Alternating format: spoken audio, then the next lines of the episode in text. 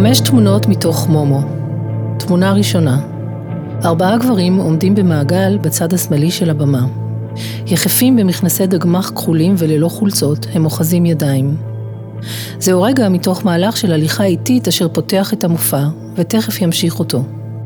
מימין נעמד לרגע בילי ברי, שנכנס לבמה בתנופה אידיוסינקרטית מתפתלת, מניף ידיים ורגליים ארוכות בקצב מהיר. בבגד גוף ורוד הוא בפליה בעמידה ראשונה, רכון מעט קדימה, וכפות ידיו אחוזות זו בזו מלפנים. תמונה שנייה ארבעת הגברים בקריאה עמוקה אל רגל ימין, הם כפופים ומבטם נמוך, כפות ידיים משולבות על הגב. מסביבם חמישה רקדנים ורקדניות עטופים בבגדים ורודים זהובים. גברים במכוחים וחצאי טוטו, מכנסונים קצרים מבריקים, בגדי גוף מקטיפה וגופיות עשירות בכפלים. הם מפוזרים משני צידי גוש הבנים, מסתכלים אל הקהל, כף ידם מורמת קדימה בתנועת עצור.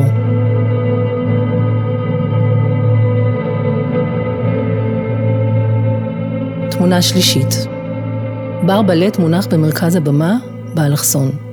על קצהו התחתון יושבת ארי נקמורה, אוחזת בו עם כפות הרגליים, גבה על הקהל. היא בשמלת תחרה קצרצרה זהובה, שערה אסוף. ארבעת הגברים יושבים גבוה מעליה על קיר טיפוס אחורי. חלק גופם העליון מואר, מבטם מכוון קדימה, ידיים על הברכיים. תמונה רביעית נשמע השיר מדרי הקפלה של הזמרת הטרנסית ארכה.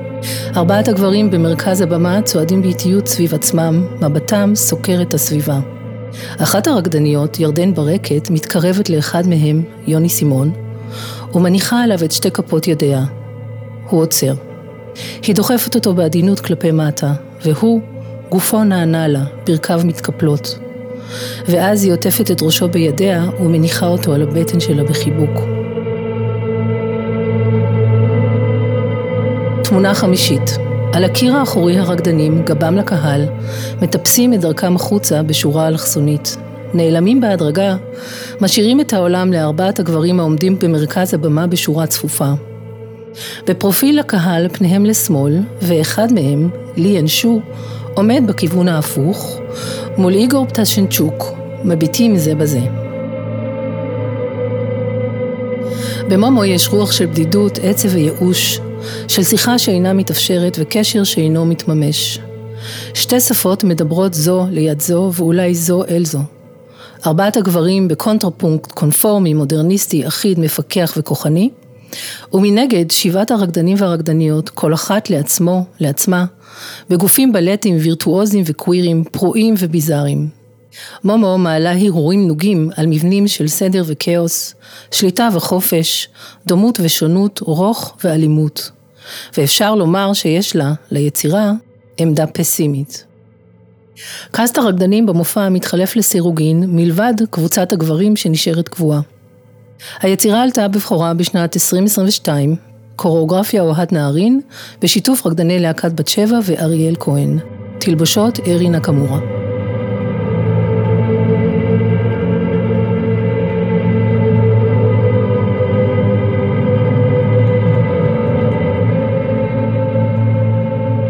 אתם מאזינים לפרק בסדרה כוריאוגרפים מדברים. בפרק הקודם שוחחנו עם ענת שמגר שאומרת שחומר תנועתי זה הגלגול של הגוף אל המופשט. היום אנחנו משוחחות עם אוהד נהרין, וכששאלנו אותו על חומר תנועתי הוא אומר, אולי צריך להסכים קודם מה זו תנועה.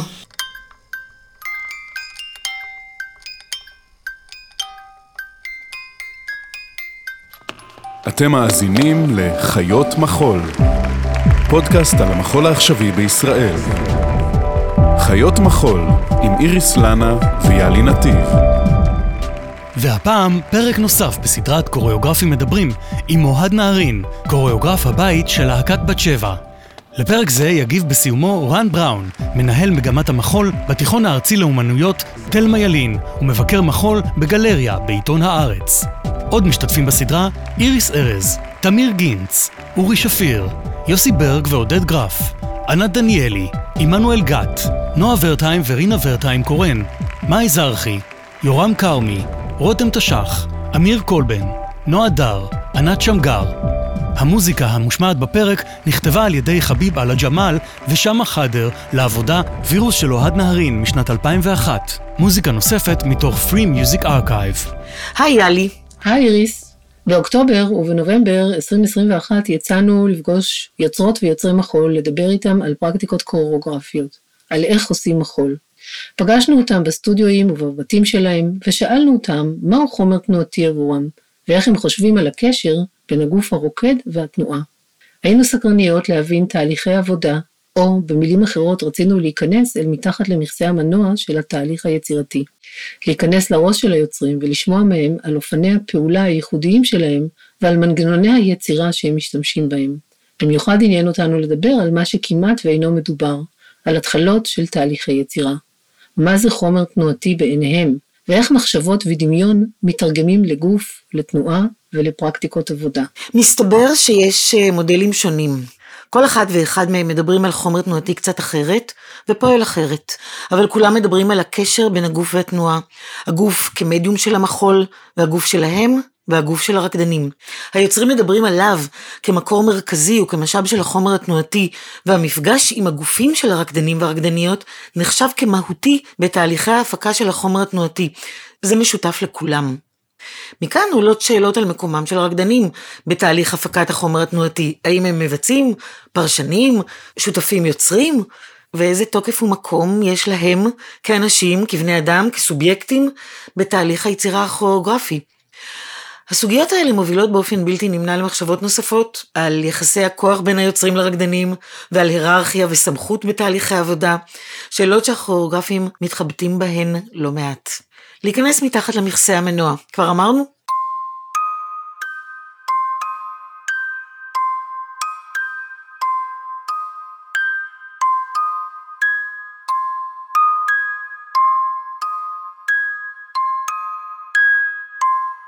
אולי צריך קודם כל להסכים מה זה תנועה.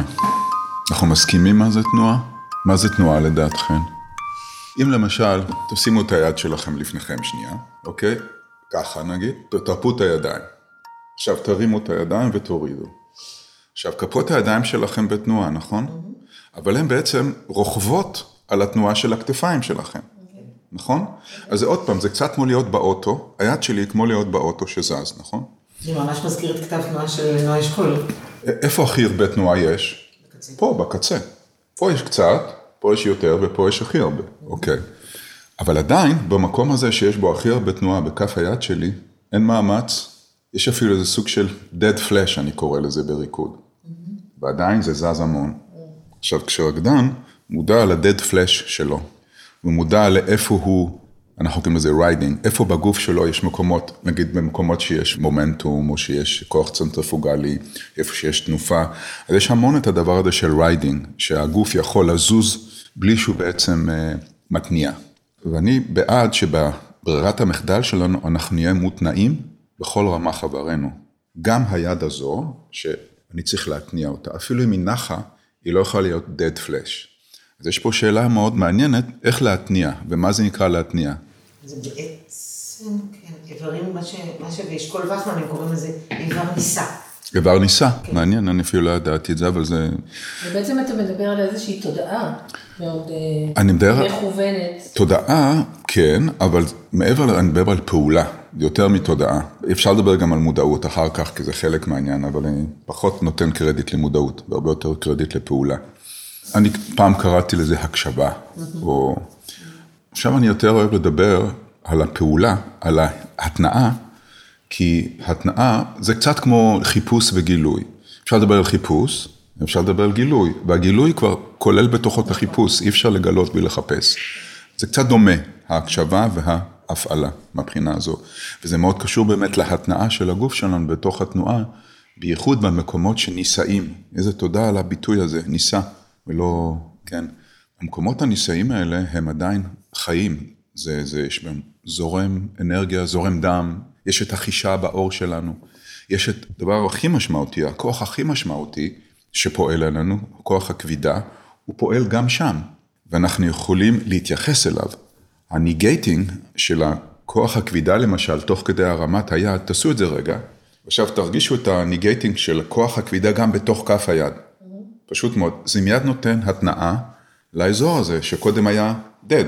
אפילו בלי לשנות את התנועה, את המצב, עצם זה שאת מפעילה את ההתנגדות לכוח הכבידה, או לתת לכוח כבידה כאילו לעבור דרכנו כמו איזה מסננת, כי בעצם מה אנחנו מחפשים מאוד, כוריאוגרפים ובכלל, זה לא תנועה, אלא תנועה איכותית. תנועה איכותית זה לא אומר תנועה יפה או תנועה מסוימת אחת, אבל לתנועה יש המון המון איכויות. ואנחנו כרקדנים, כוריאוגרפים, אנחנו צריכים שיהיה לנו את הכפתורים האלה שאפשר ללחוץ עליהם בשביל להגיע לאיכויות השונות של תנועה. ואיכויות של תנועה יכולות להתבצע רק על ידי דרך ההתנעה שלנו, של כל המנועים שיש לנו בגוף, גם במקומות הנישאים. אנחנו מדברים על ביצוע? אנחנו מדברים על ריקוד. ריקוד זה תמיד סוג של ביצוע. אני לא מדבר על הופעה, אני לא מדבר על סגנון, אני מדבר על זה שאני זז. גם אדם שלא רוקד, יש לו איכות של תנועה, יש לו קיבועי תנועה, יש לו מקומות מנוונים בגוף בגלל תבניות התנועה שלו המסוימות. אז היכולת שלנו להתניע, זה לא רק רקדנים, ולהתניע מה שיותר ויותר מנועים, ומה שיותר לקשור את התנועה לחוש המישוש של האור שלנו. חוש המישוש של האור שלנו משחק תפקיד ענק בתנועה, כי בעצם הוא הקצה של הגוף שלנו. וכבר ראינו שהתנועה קורית בקצוות. לא משנה שיש מפרקים, משנה מאוד, אבל איפה שהיא קורית היא בקצוות. ושם האור שלנו, ושם החוש, המישוש, שאנחנו משתמשים בו בתנועה לא בשביל לגעת, הוא קצת כמו העיניים שלנו. הוא יכול לחוש חום, הוא יכול לחוש אוויר שאנחנו, הוא יכול לחוש מרחק, הוא יכול לחוש את הבן אדם שלא רחוק מאיתנו, הוא יכול לתת, הוא יכול לקבל האור שלנו. ולכן הוא ענק בתוך איכות התנועה. זה גם האיבר הכי גדול בגוף. הכי גדול והכי כבד. באמת? כן. איזה? האור. אור, כן, הוא 7-8 קילו. ועוד דבר שמאוד מעניין לגבי האור, זה שבסטמסל, בהתחלה, האור, איברי האור ותאי המוח, נדמה לי שהם מאוד מאוד מאותו מקום. מאותו מקום. משהו, כן, ב- בהתפתחות של העובר, אז האור והמוח הם, הם ביחד. חשמל עובר לנו בגוף מהאור למוח, וככה אנחנו מקבלים את רוב המסרים. כאב, תענוג, חום, קור וכולי, וגם תנועה.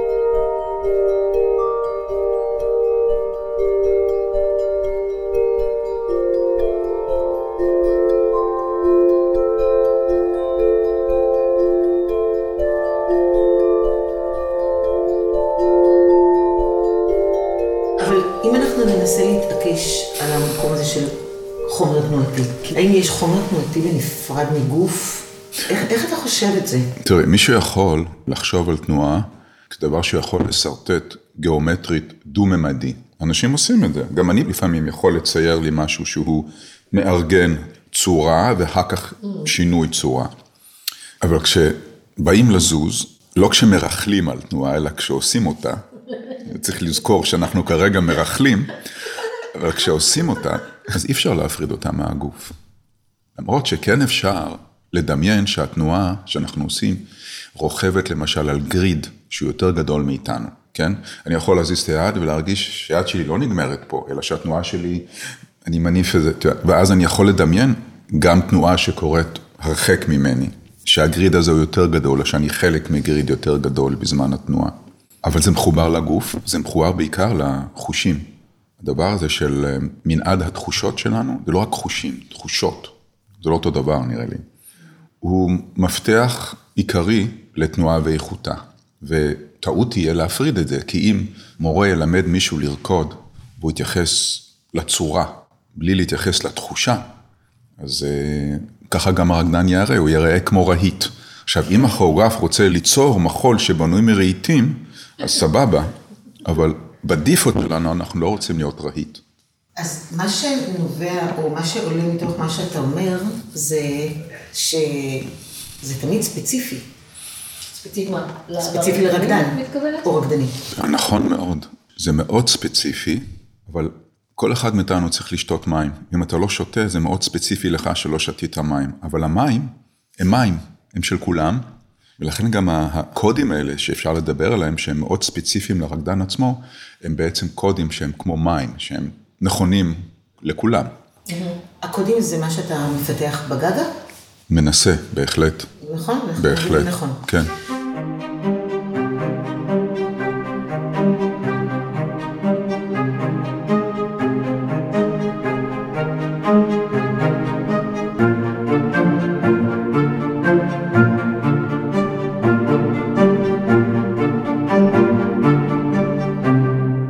לדעת שהאיכות זה דבר מאוד חשוב, ואז לחפש, למשל, או למצוא, איך רוח שטות יכולה, איך אה, חיבור בין מאמץ ותענוג, איך הכרת מרקם ו-letting go וויתור, איך אה, הפרדה, איך תנועה בפרק האגן יכולה לקרות מתוך תנועה של הרגליים, אבל גם מתוך תנועה של חוט השדרה. ואם אתה מודע לדברים האלה, אתה תורם לאיכות. אני לא מחפש איכות, אבל כשאני עושה את הדברים האלה, אני רואה שהאיכות משתנה, המנעד משתנה, הגבולות המוכרים שלנו נפרצים וכולי. לשפה יש מקום נורא חשוב בזה, נכון? למילים. לשפה, למילים, כן, מאוד. נכון, כי בעצם היא זאת שעושה את הטרנספורמציה אל הגוף, היא זאת ש... נכון? בעצם מפעילה. מפעילה את האיכויות האלה. מאוד, מאוד. בתור בן אדם שהיה פעם מאוד עילג. אני מאוד משקיע בזה, ממשיך להשקיע כן. בזה. באיכות של השפה. כן. בשקלול שלה. כן, אבל היא מאוד קשורה ל... לחוויה. לא? לחוויה החושית כן. של התנועה, שאני צריך באמת אז למלל, לתמלל ולמלל. ואז אה, גם מה שמרחיק אותך באופן מוחלט כמעט מעבודה בחיקוי. זה דווקא מעניין מה שאמרת, כי אני בעד עבודה בחיקוי, מאוד. אבל חיקוי של ה-the good stuff, את יודעת. אני חושב שזה מורה, בשביל זה בגגה המורה מחויב לעשות את השיעור. המשתמש לא מקשיב למורה, הוא מקשיב ורואה אותו. ורואה את האנשים האחרים בחדר. ועושה. וזה הקיצור דרך הכי גדול, לפני הדיבור. הדיבור עוזר מאוד, אבל אני יכול להעביר שיעור לרקדנים, ויש לנו בגג הביטוי שקוראים לו קגמי. קגמי זה ביפנית אגב ראי, מראה, שזה אומר שהרקדנים המשתמשים בחדר מחויבים לעשות את מה שהמורה עושה, והמורה לא מדבר. יכול לא לדבר כמה דקות, ויש סשן. שאתה צריך לחקות את המורה.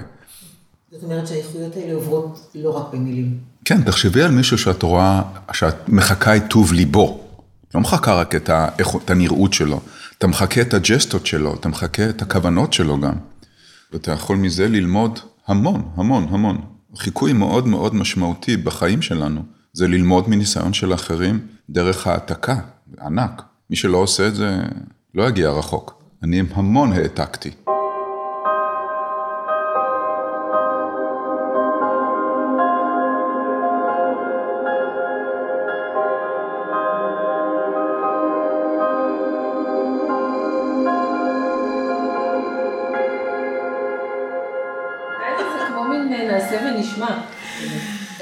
של מה? נעשה ונשמע ונעשה.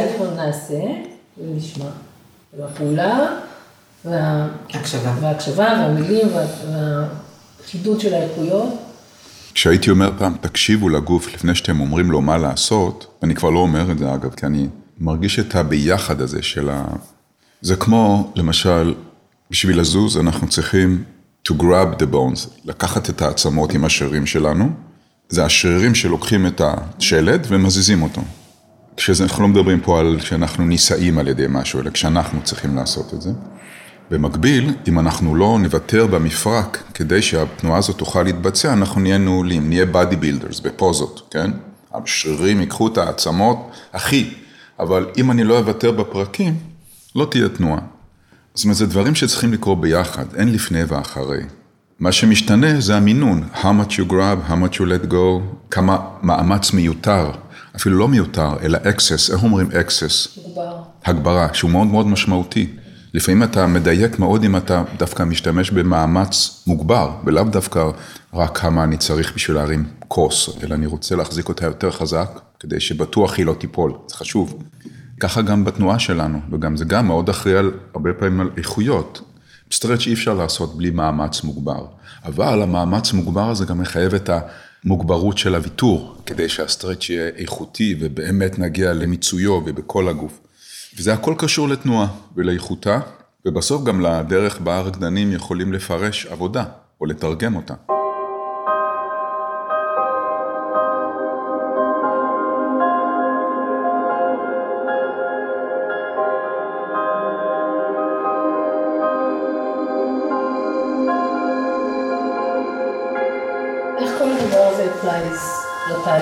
הכוריאוגרפי? ליצירה של התנועה לתהליך של עבודה. איך כל הדבר הזה נכנס לשם? איך זה קורה? תראי, כוריאוגרפים שונים עובדים בדרכים מאוד שונות. אני מכיר כוריאוגרף שמכין מראש את כל בנק התנועה של העבודה שלו, והוא בא לסטודיו ומלמד את הרקדנים את התנועה הזו. מבחינתי תהליך זה לגלות משהו שלא ידעתי עליו. זה האפשרות שלי לגדול, להתרחב. כל פעם מתחיל ממשהו אחר? בכוריאוגרפיה, כשאני מגיע, יש לי תמיד את הקרש קפיצה, שאני בא עם רעיון, לעבודה הבאה שלי אני בא כמעט עם סטורי בורד אפילו. עדיין יהיה פער גדול בין מה שהכנתי ומה שיהיה, ואני תמיד אומר, ככל שהפער יותר גדול, התהליך יהיה יותר מעניין. אני לא מדבר על טיב העבודה, אני מדבר על העניין שיהיה בתהליך. ואז יש קודים שאני יכול להחליט שאת העבודה הזו, והיו עבודות כאלה, אני יוצר את כל התנועה. זה מין קוד כזה, נגיד הורה כזה. בהורה אמרתי, אני עושה את כל התנועה. ויש עבודות שאני אומר, לא, פה הרקדנים מציעים, ואני משתמש בהצעות שלהם, ואיתם אני בונה את התנועה. אז רגע, בוא נעצור, אתה עושה את כל התנועה, אז איך זה קורה? בסטודיו, איתם, אני איתם בסטודיו, ואני מתחיל להמציא. והם לומדים. הם לומדים, הם זוכרים, אני לא. זה מעניין, אתה אומר שהם זוכרים את ה... קודם כל, יש לי זיכרון גרוע, וזה גם עוזר לי לדעת שמישהו אחר זוכר, ואני לא צריך לזכור. ואז גם יש, כשאתה עושה תנועה ואתה מנסה לזכור אותה, אתה קצת נמצא מאחורה, במקום להיות ברגע. ולהיות ברגע זה אחד הדברים הכי משמעותיים בחיים, ובטח בלהופיע, ובטח בלהיות וכולי. אז אני משחרר את עצמי מלזכור. אתה לפעמים זוכר גם בלי לרצות, אבל זה לא איזה מין לחץ של לזכור, אלא רקדנים. יש גם וידאו שלפעמים אנחנו נחזור אליו. ויותר ויותר בשנים האחרונות אני נותן לרקדנים להציע. אני יותר ויותר נהנה מהיכולת שלהם להציע באמת תנועה שאני מעולם לא הייתי מסוגל ויכול ליצור. מה זה עובדים באלתור? הם מאלתרים? כן, יש, יש, יש, אבל יש בעיקר, אני יכול לתת להם עכשיו, יש לכם דקה לעשות עשר שניות. לפעמים בכוונה מלחיץ אותם, אני לא נותן להם המון זמן, לפעמים מעט מאוד זמן, וזה מאוד מתמצת לפעמים, והם מוצאים משהו, ויש לנו בדרך כלל פי עשר יותר תנועה ממה שאנחנו צריכים בסוף ביצירה. אנחנו הרבה מאוד בפעולת מחיקה. ואיך אתה בוחר מה מתאים למה שרצית ומה מיותר, מה מוחקים? זה, יש להם ולי קשר עם העבודה. אנחנו חשים אותה, אנחנו קצת כמו מידיום שלה, אנחנו כבר מבינים קצת באיזה מקום אנחנו, את האווירה שלה, את הנרטיב שלה, הנרטיב המחולי אני מדבר עכשיו. אני גם יכול לעזור להם, אתם לא רוצים לעשות יוניסון, אתם אין מגע, אני יכול להגיד להם, תזוזו הכי מהר שאתם יכולים או תזוזו מאוד לאט. אני רוצה לראות מאמץ עילאי. אני יכול לתת להם דברים, אני רוצה שתשתמשו ב dancing skills שלכם, או אני רוצה שתהיו משהו אחר, או אני רוצה שתהיו, כשעשיתי את העבודה האחרונה, אז נכנסנו לסטודיו, וחודש אמרתי להם, אתם תינוק, בלרינה, או מוציא להורג, אקסקיושנר. וכל דבר שהם עשו בתנועה שלהם, בא מתוך שלושת הדימויים האלה. היה צריך לבוא. לא שהייתי צריך לראות את זה או לדעת את זה אפילו, אבל להם זה השפיע בצורה מאוד חזקה, למשל. אז הקודים האלה שאני ממציא מראש וגם תוך כדי, עוזרים למגרש המשחקים הספציפי של העבודה. כי לכל עבודה יש את המגרש המשחקים הספציפי שלה. ואז יש את ה, באמת את הפירוש הזה שהרקדנים נותנים לעבודה, ולכן גם אני מאוד מאמין בגדילה של הרקדנים בתוך, לא רק בתוך תהליך, אלא הם צריכים להופיע עם העבודה. לפחות חודש, כדי להגיד שזה זה.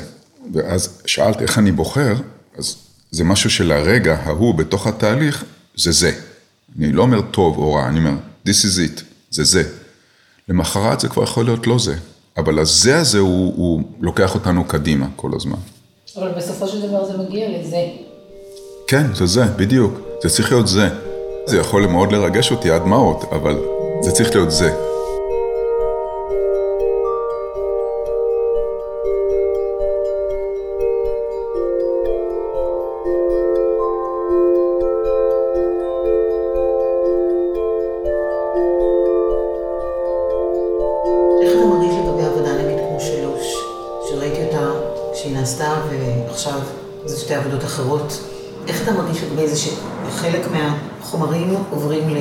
רקדנים אחרים? זה תלוי, כי בעיקרון הרקדנים שאני בוחר להיות איתם באנסמבל או בלהקה, זה רקדנים שאני אוהב את הפירוש שלהם. זה רקדנים שאני אוהב להיות איתם בסטודיו וליצור איתם. אז גם אם הם שונים אחד מהשני, אני, יש משהו בהצעה שלהם שאני אוהב. אז כשאני רואה אותם היום, אני לא משווה אותם. אם הם מציעים לי הצעה שאני אוהב, אני אוהב. אם ההצעה היא לא טובה לי, אז לא, וזה לא בהשוואה. זה לדבר עצמו. אני חושבת שמי שלא חד עין יכול היה לחשוב ששלוש, שזה אותו דבר. אבל ברור שזה לא אותו דבר. לא רק העובדה שהורדתי את הקטע הזה של משהו. איזה קטע הורדתי? של העירום. של העירום, נכון. הורדתי אותו ברגע האחרון ממש, בגנרלית אני חושב. לא ידעתי. יכול להיות שהייתי מוריד אותו גם אם הלהקה הייתה מופיעה, אבל היה משהו באווירה של האנסמבל, עושה את הדבר הזה. בזמנו כשעשינו זה היה מאוד אה, climactic, נבנה משהו מאוד חזק אל תוך זה, כי זה לא הדבר היחידי שקורה שם, וגם איך שזה קורה, והבנים, ועוד השיעור, וזה פשוט לא, זה לא עשה את זה הפעם, לא, לא הרגשתי את הקליימקס, הרגשתי את הפעולה, ולא הרימה אותי ואת העבודה.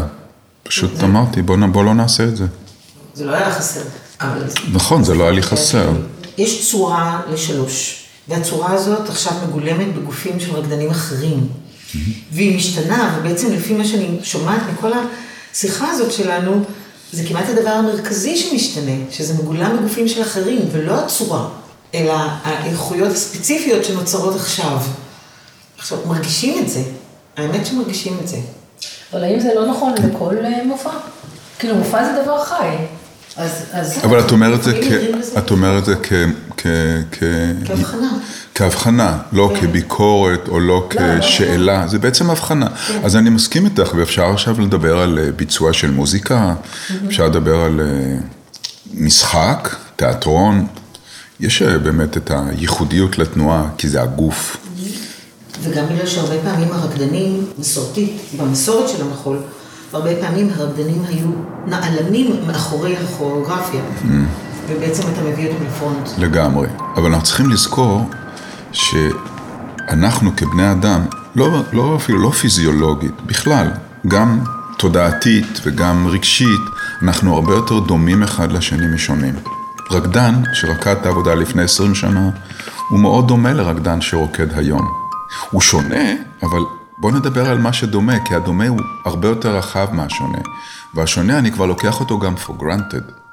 דווקא בזה שאני מחבר אנשים לאיזה מכנה משותף, זה מאפשר לנו להתקדם, כי הם שונים במילא.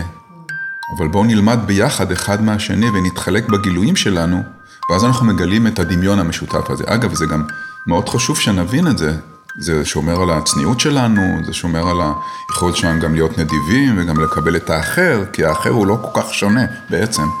אז זה מאוד חשוב. אז אם אנחנו מבינים את זה, אז זה ממש לא קשה לרקוד ריקוד לרקדן, משהו שמישהו אחר ביצע.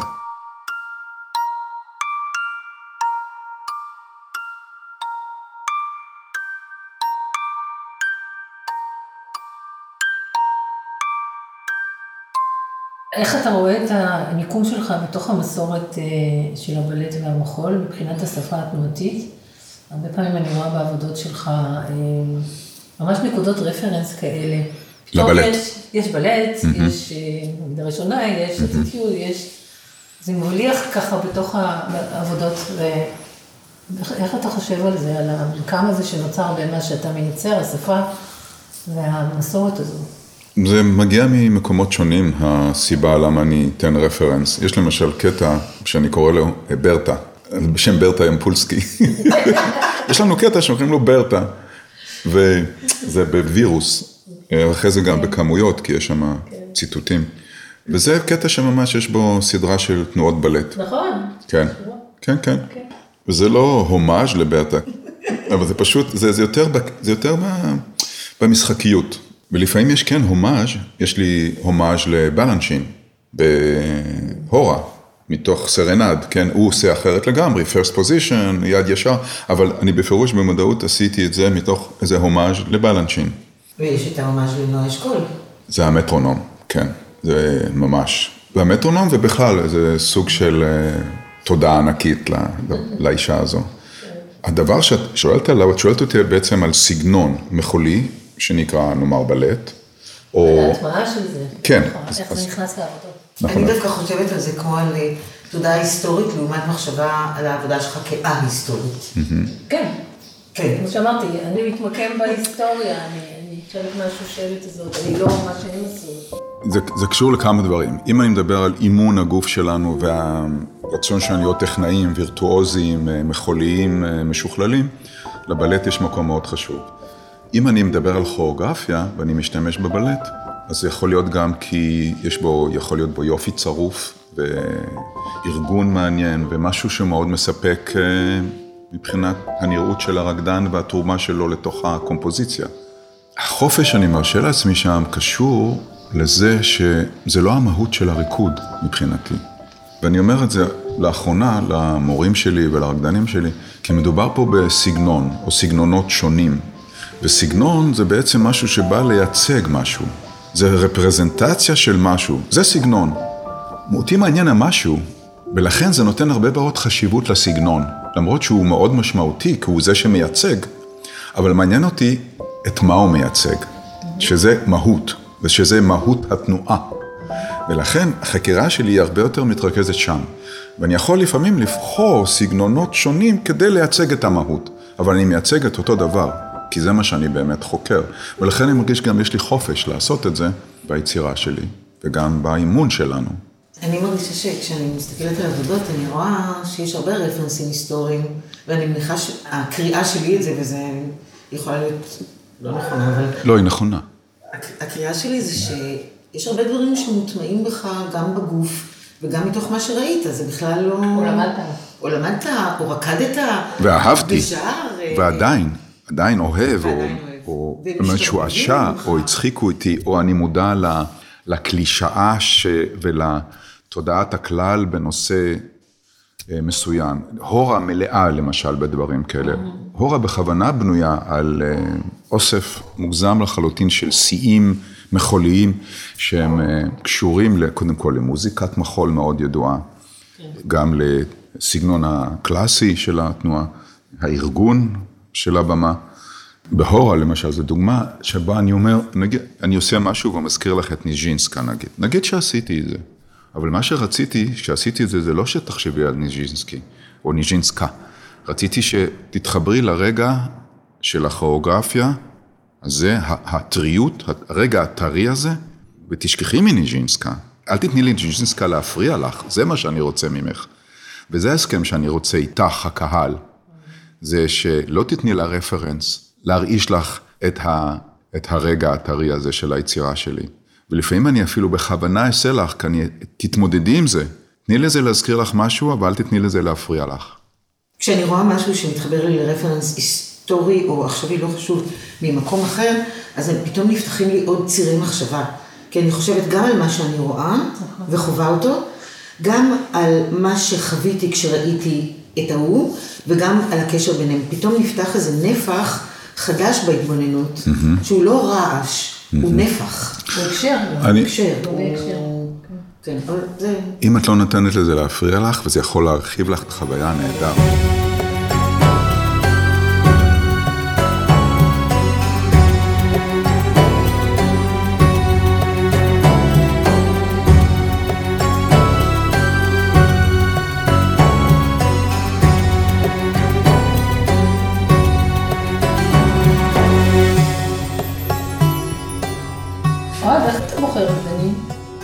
אם אני כל כך מעריך וחשוב לי פירוש של הרקדנים של העבודות שלי, אז אני אחפש אנשים שיודעים להפוך רגש לתנועה, אנשים שהם לא חסומים בקשר בין רגש ותנועה, אנשים שמאוד, לרקוד זה עבודה קשה, רקדן, כן? אז אנשים שמחברים את המאמץ לתענוג, אנשים שמאותגרים, שיודעים אפילו להפוך כאב לעוגן של תענוג, עד כדי כך, אנשים יצירתיים. אני נמשך לווירטואוזיות. אבל וירטואוזיות זה לא כמה גבוה הרגל עולה, אלא וירטואוזיות זה אה, אינטליגנציה גופנית, יכולת לעשות multitasking בגוף, אה, דיוק, חיבור לחיה שאנחנו, חיבור לכוח הכבידה והיעילות של התנועה, כוח מתפרץ, לזהות את הדברים האלה. جنة جنة جنة, تسلم يا وطنا, ג'נה ג'נה ג'נה, תסלם יא וטנה, יא וטן יא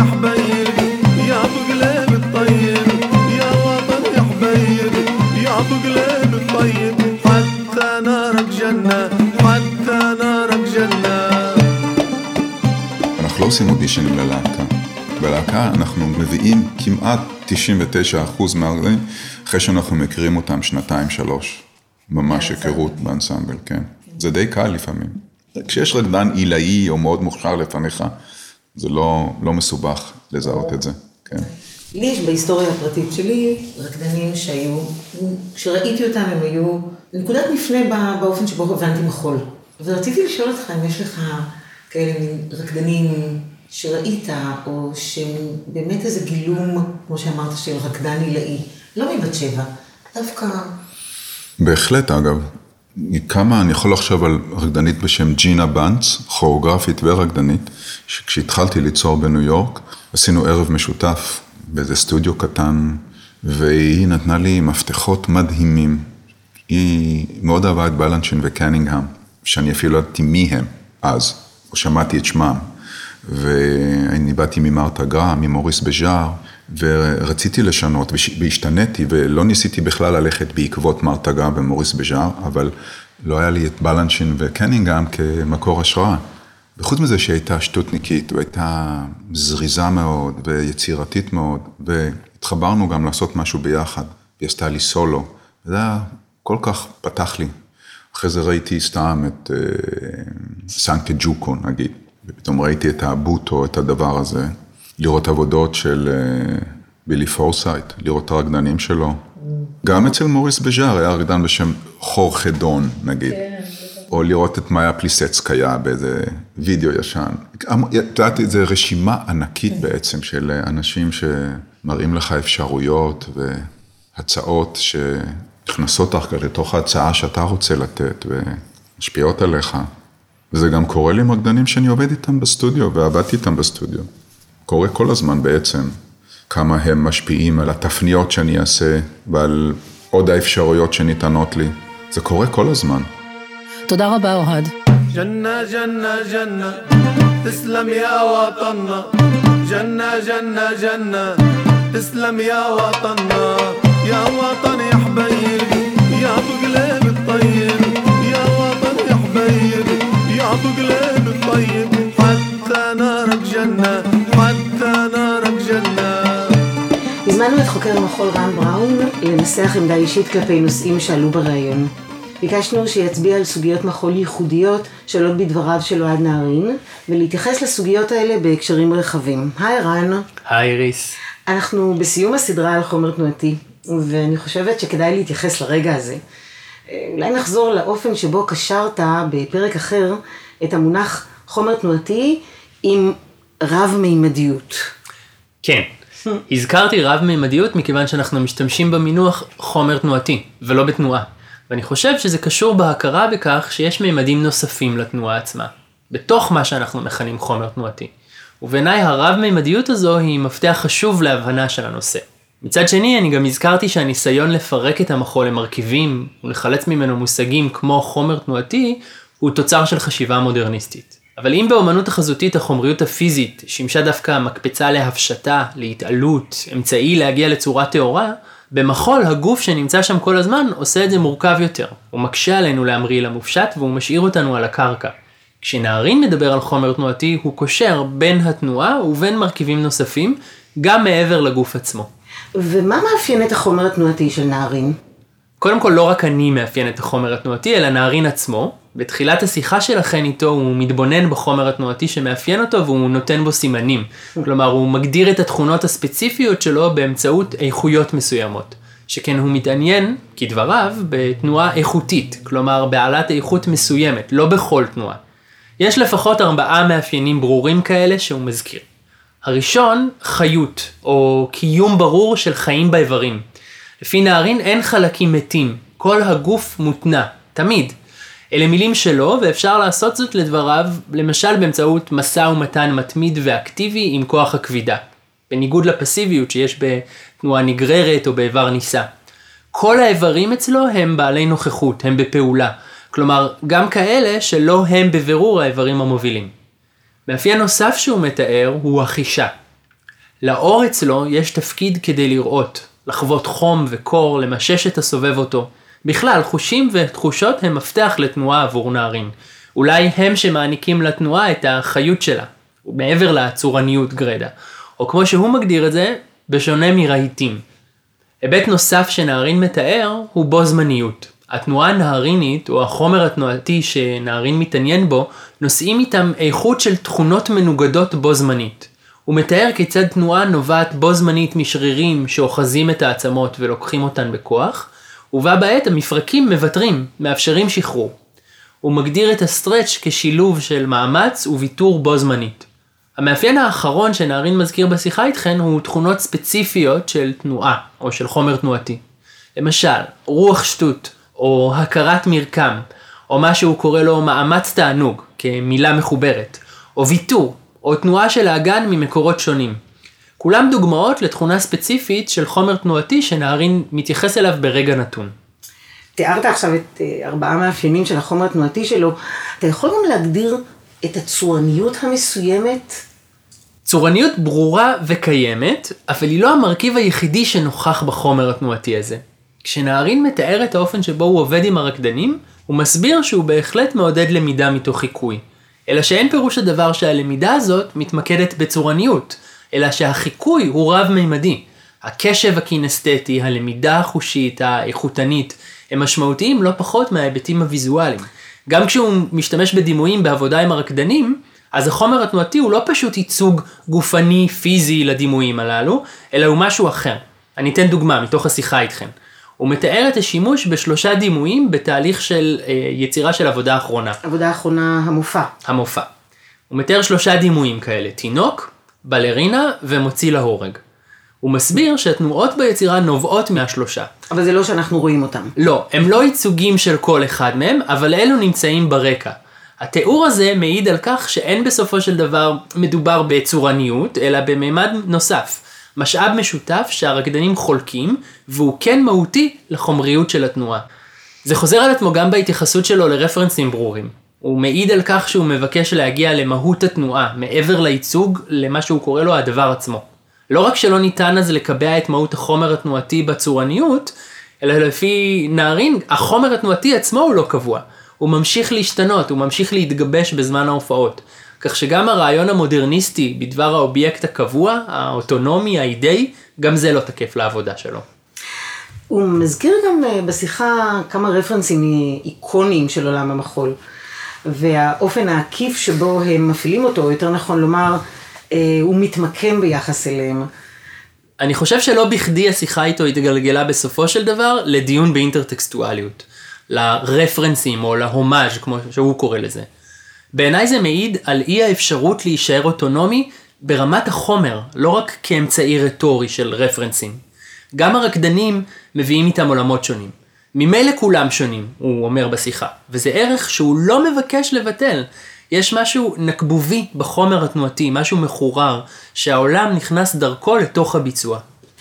אז העולם נכנס והעולם גם משתנה תדיר, ואחד הביטויים הכי משמעותיים של זה במחול זה עבודות שמועלות מחדש.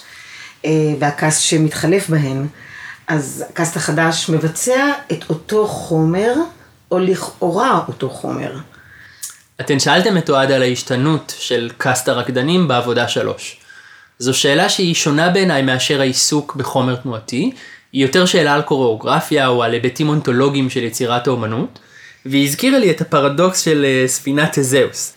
אבל בעיניי מה שמאפשר את המענה על השאלה הזאת, או את האפשרות שזאת תהיה אותה עבודה, למרות שזו לא אותה עבודה, או לא אותם רקדנים, או לא אותו גוף, או לא אותו חומר, הוא שמלכתחילה אנחנו מוותרים על האוטונומיה. אנחנו מוותרים על הניסיון לצמצם את האובייקט האומנותי לצורה בלבד, ותחת זאת אנחנו מכירים ברב המימדיות של היצירה, אנחנו מכירים בה כמיכל מכורר. אולי זה גם מסביר את ההתעקשות של נערין לבחור ברקדנים יוצאי דופן, שהזהות שלהם היא חלק ממה שממלא את הנקבוביות של החומר התנועתי, והם לא רק מבצעים מוצלחים של צורניות ידועה מראש. יותר מזה, אני חושב שההמשגה הזו של נערין מלמדת אותנו על מה שנכון למחול בכלל, לא רק לחומר התנועתי שלו. גם עבודות של מאץ אק הן רב-מימדיות, גם בלט הוא כזה. אם נחזור לתחילת השיחה שלנו, זו הסיבה שאנחנו מבקשים להתרחב מעבר לצורה או לתנועה, ולכנות את מושא הדיון שלנו חומר תנועתי. כי אנחנו מכירים בזה שהוא תמיד יותר ממה שנראה לעין.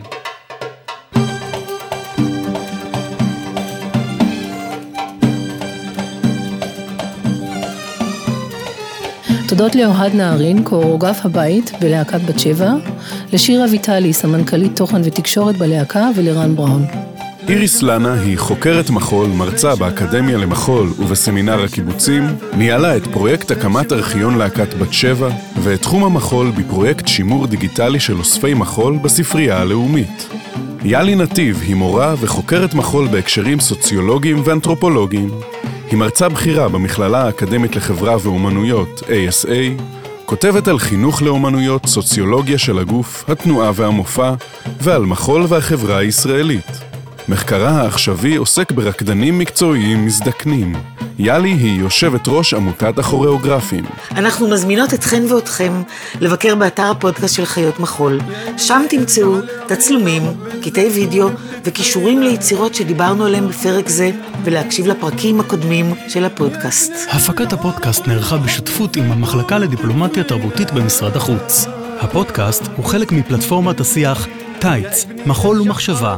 תודות לעידו פדר, לעמותת הקוריאוגרפים ולמשרד התרבות והספורט. הפרק הוקלט בחורף 2022. עריכה זוהר זלץ מאולפני אשל. הקלטות נוספות מתן אשכנזי מאולפן אוזן מוזיקלית מעברות. סטרימינג עומר סנש ועידו קינן מפודקסטיקו. הפקה איריס לנה ויאלי נתיב.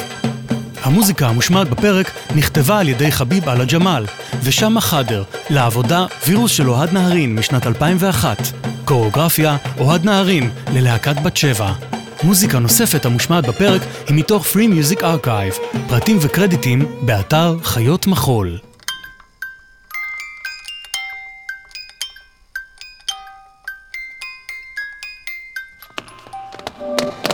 האזנתם לחיות מחול עם איריס לנה ויאלי נתיב.